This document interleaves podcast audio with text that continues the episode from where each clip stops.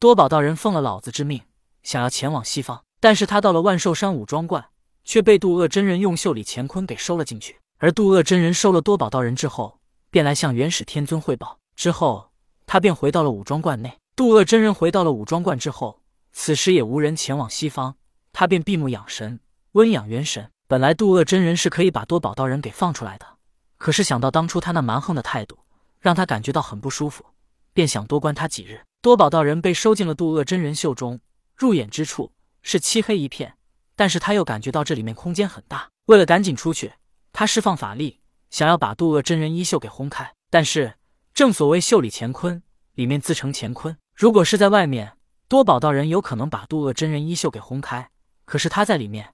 任凭他耗尽法力也无法做到。轰的累了，身体里的法力耗尽，多宝道人烦躁的心情也平静了下来。平静下来之后，多宝道人才开始静心思索：这里面自成乾坤，我无论怎么做都无法打破。当时杜恶收我之时，先是用的五行，五行不行又用了阴阳，也即是说，想要打破他这袖里乾坤，必须超越阴阳之上。可是如果想要超越阴阳，那就必须是先天，甚至是混沌。人类在母亲腹中。不不只是人类，包括所有生灵，他们在母亲腹中时都是处于先天的状态。可是只要出生之后，便不再是先天，而是成为了后天。想要成就先天，可遇而不可求；后天想要成就先天，首先必须要做到无性，便是有阴有阳。可是只要成为了后天，又根本不可能做到无性。多宝道人思索一番，他心有不甘，不，不可能！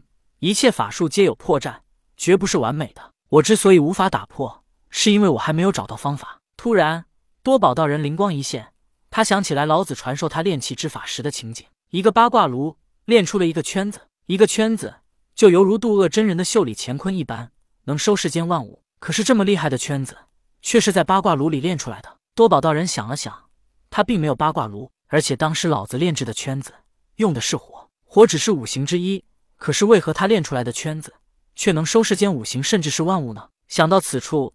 多宝道人突然间恍然大悟，想要打破渡厄真人的袖里乾坤，不见得非要是先天或者混沌，甚至是利用某种方法，五行之一就可以打破。只不过现在他还没有找到方法罢了。先天可以打破阴阳，后天的无性也可以，那也是不分阴阳，有阴有阳，无性。传说女娲造人，造出的第一个人便是无性之人。第一，无性，阴阳，五行。多宝道人的思绪飘飞，快速的旋转起来。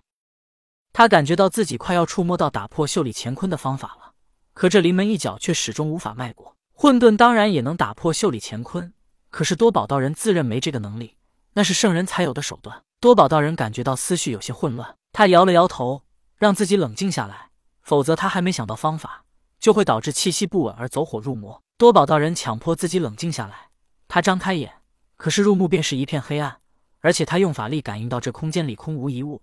他连可利用的东西都没有，无性如何才能无性？阴阳如何才能有阴有阳？五行怎么才能做到拥有五行？又如何将这些元素融合到一起呢？多宝道人望了望漆黑一片的空间，十分无奈。突然，多宝道人灵光一现，他突然哈哈大笑起来。他怎么都忘记了，他现在所在的地方是渡厄真人的衣袖之内。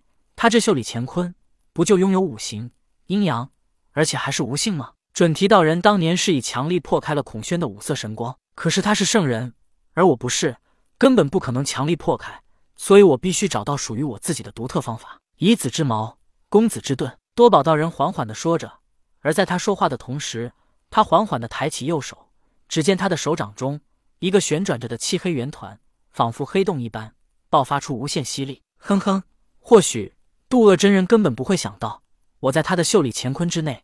却也能制造出乾坤，他收我，我收他，无限循环，看谁能收得过谁。或许我便是第一个这么做的人，这就是第一吧。这么多因素融合在一起，打破袖里乾坤应该是很容易了。多宝道人利用掌中旋转着的黑洞，开始吸收渡恶真人的袖里乾坤。在外面的多宝道人还不知道他衣袖中发生的事，依旧在外温养元神。在衣袖里的多宝道人不知道时间过了多久，只是突然间一道光亮闪过。仿佛漆黑的夜空中划过了一道闪电，是那么的亮眼。终于，他利用掌中旋转着的黑洞，将渡恶真人的袖里乾坤给吸得见底了。那亮光就是袖里乾坤被破开了。而多宝道人的行动并没有停止，直到他将雾气一般的黑色全都吸入了圆团之中，这时，袖里乾坤之内，整个空间也亮了起来。多宝道人看了一眼，这个空间里空无一物，只是两片很大的衣袖。可是就在黑色即将被吸完之时，多宝道人掌中黑洞，吸力依旧没有停止。他仿佛是要将多宝道人也给吸进去。毕竟此时的多宝道人在袖里乾坤之内，而圆团吸收了袖里乾坤，也一样要吸多宝。纵然是多宝，也逃不脱时空。是先有鸡还是先有蛋？是袖里乾坤收了多宝，还是多宝利用掌中黑洞收了袖里乾坤？多宝是在袖里乾坤之内，还是在他的黑洞之内？如果多宝在袖里乾坤之内，那么袖里乾坤内的一切东西都将被黑洞吞噬，包括多宝。如果多宝连同袖里乾坤都被黑洞吞噬了，那么黑洞又是怎么来的呢？时间紧迫，多宝道人根本来不及多想，不打破这个死循环，他根本无法破除袖里乾坤。